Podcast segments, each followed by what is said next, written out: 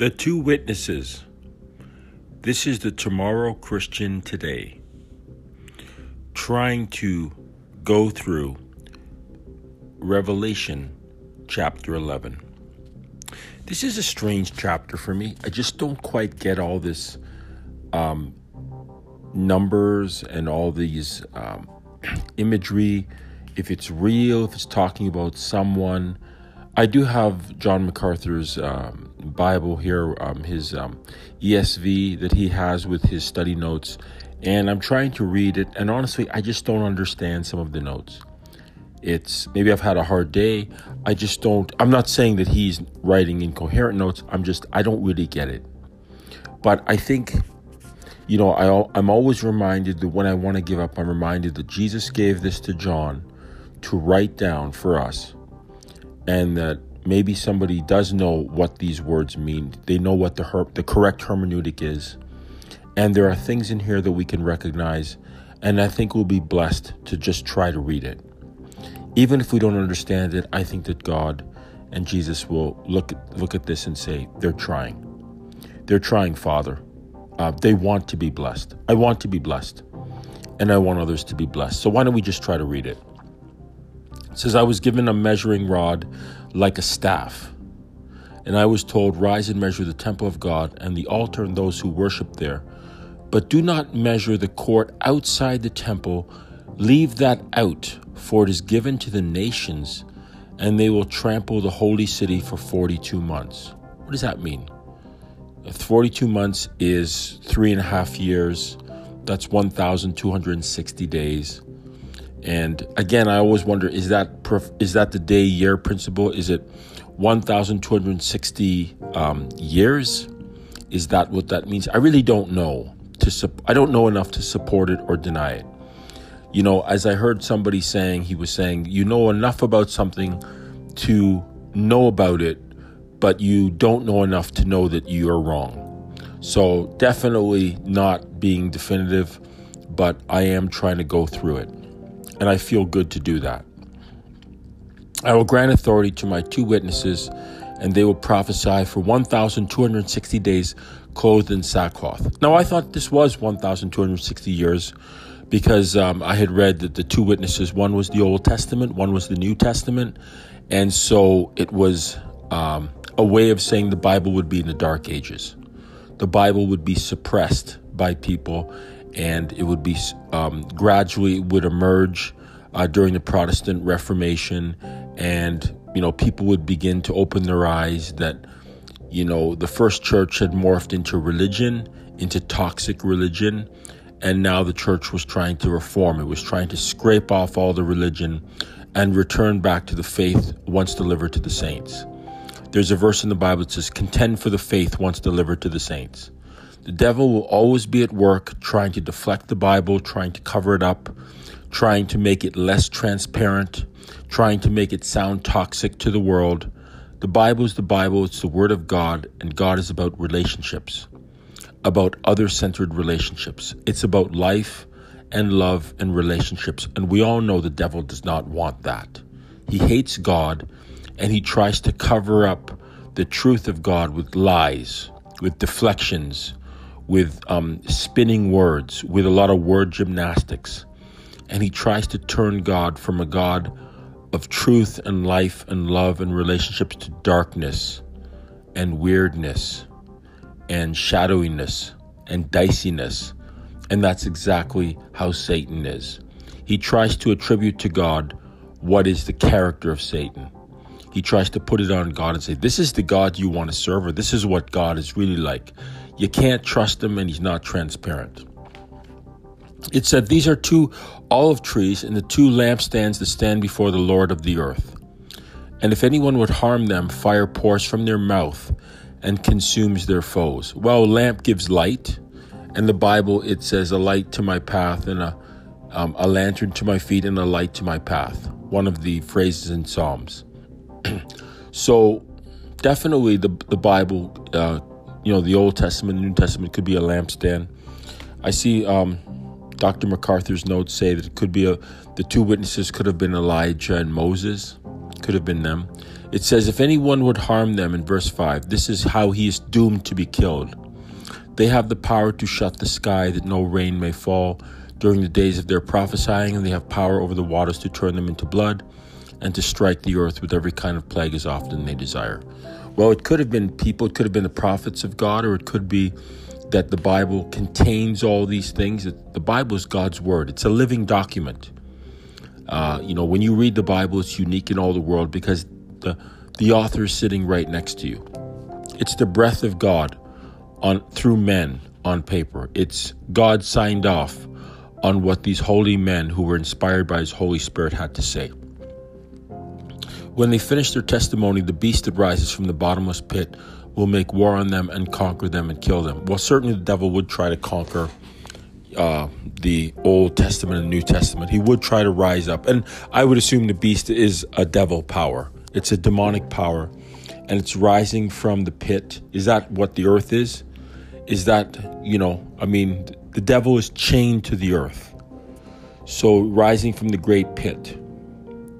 And it says, and their dead bodies will lie in the street of the great city that symbolically is called Sodom and Egypt. What is that? Where their Lord was crucified. What is that all about? Is that the earth? Is that a way of saying the demonic powers of the earth? Is that a way of saying um, the worldly powers, human powers? You know, the limited powers of humans. You know, humans are um, because of our sin nature, we are limited. We cannot perceive the full picture. And we're always going to make bad mistakes when we're trying to contain God, we're trying to control God. I heard uh, uh, someone say uh, God made man in his image, and then man turned around and tries to remake God in our image. We try to make a God of somebody else. We try to make a God of other people, and they start their own church. I passed by a church today, and there was cars. The parking lot was full. I, I crossed. I. I passed it by on on Sunday, and it's another church that says they're Christian, but they actually have another prophet. And it's not the church I came from. The church that I came from made a woman a prophet, and that's a lie to make somebody else a prophet. God sent Jesus. God said, "This is my son. Hear ye him." This is the plan. If you trust me, you're going to listen to Jesus. But other people said, no, we're, we're, we're, we're Christians, but we have our own prophet. We have our in house prophet. We have our proprietary prophet.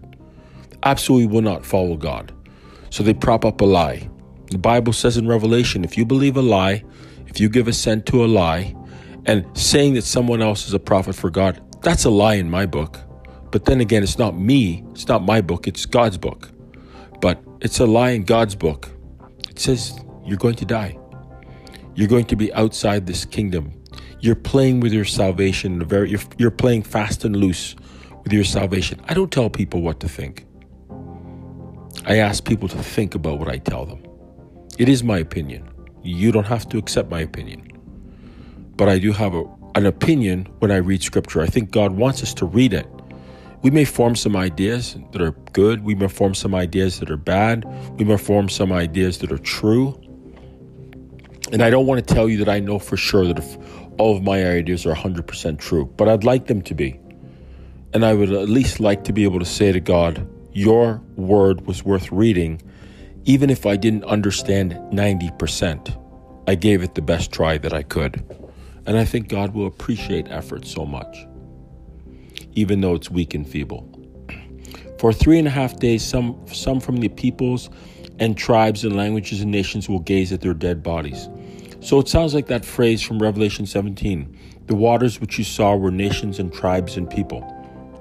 So it sounds like the whole earth kind of sees these dead bodies and refuses to let them be placed in a tomb. And those who dwell on the earth will rejoice over them and make merry and exchange presents because these two prophets have been a torment to those who dwell on the earth. Is the Bible a torment to people? The Bible convicts people of sins. So maybe it is a torment. Is it a torment to people who don't want to be involved with God? Maybe the Bible is a torment to people who want their religion. You know, um, I feel that now, because of the choices I've made in life, I'm a black sheep of my own family.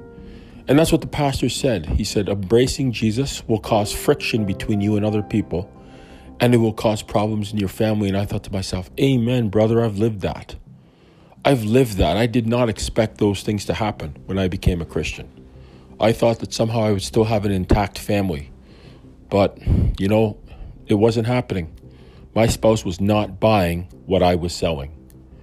And to me, it was very deathly obvious that Jesus Christ, the Messiah, is the Messiah that's teaching relationships of the heart. Relationships. Everybody says love and relationships, but Jesus is teaching relationship with God first, putting God first as your relationship. And most people are not buying it. They want their version of God or they want something else. Because you tell them you tell them the Bible doesn't say this or or whatever and they just they won't listen. I haven't seen most of my family members, but when I do, I think there's a few individuals that are going to saddle up to me and pretend like they're, you know, like the Jews and the Sadducees. Can I ask you a question? That that's always a prelude to a religious argument. And I guess I'm a little defensive, I'm a little nervous. I always want to um, respect other people's boundaries. I may have my own opinions, but respect other people's boundaries. And I just don't feel that my boundaries, the respect that I I have as a Christian, um, is respected. And I don't know why I feel that way. I think that's just fair play. But when you look at the, some of the verses in the Bible, it says, if you want to live godly in Jesus Christ, you you are to expect persecution. People will not ex, uh, extend to you fair play and boundaries. It says, verse 12. Then they heard a loud voice from heaven saying to them, Come up here. And they went up to heaven in a cloud, and their enemies watched them. And at that hour there was a great earthquake, and a tenth of the city fell. Seven thousand people were killed in the earthquake, and the rest were terrified and gave glory to the to the God of heaven. Is this metaphor? Because there's a great earthquake in Revelation 18. It says, verse 14, the second woe has passed. Behold, the third woe is soon to come. Interesting, we're talking about the woes. The seventh trumpet is a subtitle that I have over verse 15. The seventh angel blew his trumpet, and there was loud voices in heaven, saying, The kingdom of the world has become the kingdom of our Lord and of his Christ, and he shall reign forever and ever. And the twenty four elders who sit on their thrones before God fell on their faces and worshiped God. We give thanks to you, Lord God Almighty, who is and who was for you have taken your great power and you've began to reign. The nations raged, but your wrath came. It almost sounds like the second coming has already occurred, doesn't it? The nations raged, but your wrath came. Because Jesus brings the wrath of God in Revelation 19. He opens his mouth and a sword comes out, and the sword represents the Bible. The entire world is judged on the criteria of the Word of God. And the word of God goes out across the nations and destroys those who don't have Jesus as the Savior. That's pretty upsetting to say. I think people don't want to hear that. But I think that's why people don't like Jesus, because when he says he's the way, the truth, and the life, people don't like that. They don't want to hear that. It can't be just one option to God, it has to be other options. And I don't see God offering a pluralistic path. God says that Jesus Christ is the one who taught other centered relationships. Nobody else taught them, and nobody else lived them 100% except Him. He never sinned. He never stepped on the will of God and did His own will. Anything Jesus did, He was within the will of God 100% of the time, 24 7. Amazing, truly amazing. And, the time for the dead to be judged, and for rewarding your servants, the prophets and saints, and those who fear your name, both small and great, and for destroying the destroyers of the earth. Who are the destroyers of the earth? Is it people who pollute the earth? It says God will destroy those who destroy the earth. Is that people who pollute the earth? People who don't use the earth resources wisely? Is that what it says? Is that what that means?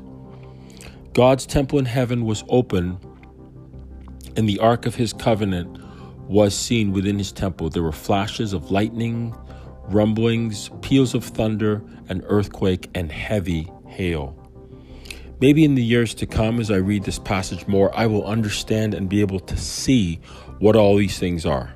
But right now, they're kind of hidden from me, and I'm not going to tell you I know them when I don't. That would be disingenuous of me. But I would like to say we got to the end of a chapter and we read it, and God will put things into our minds to help us, to push us towards Him. And I think if we can sort of initiate and say, God, I read your word. I don't understand it. I love you, but I don't understand all of this. Show me what you want to show me. I think God will in His own time. In God's time. Trust in God. You know you can't fail. Just trust. God is a good God and He loves you. God bless.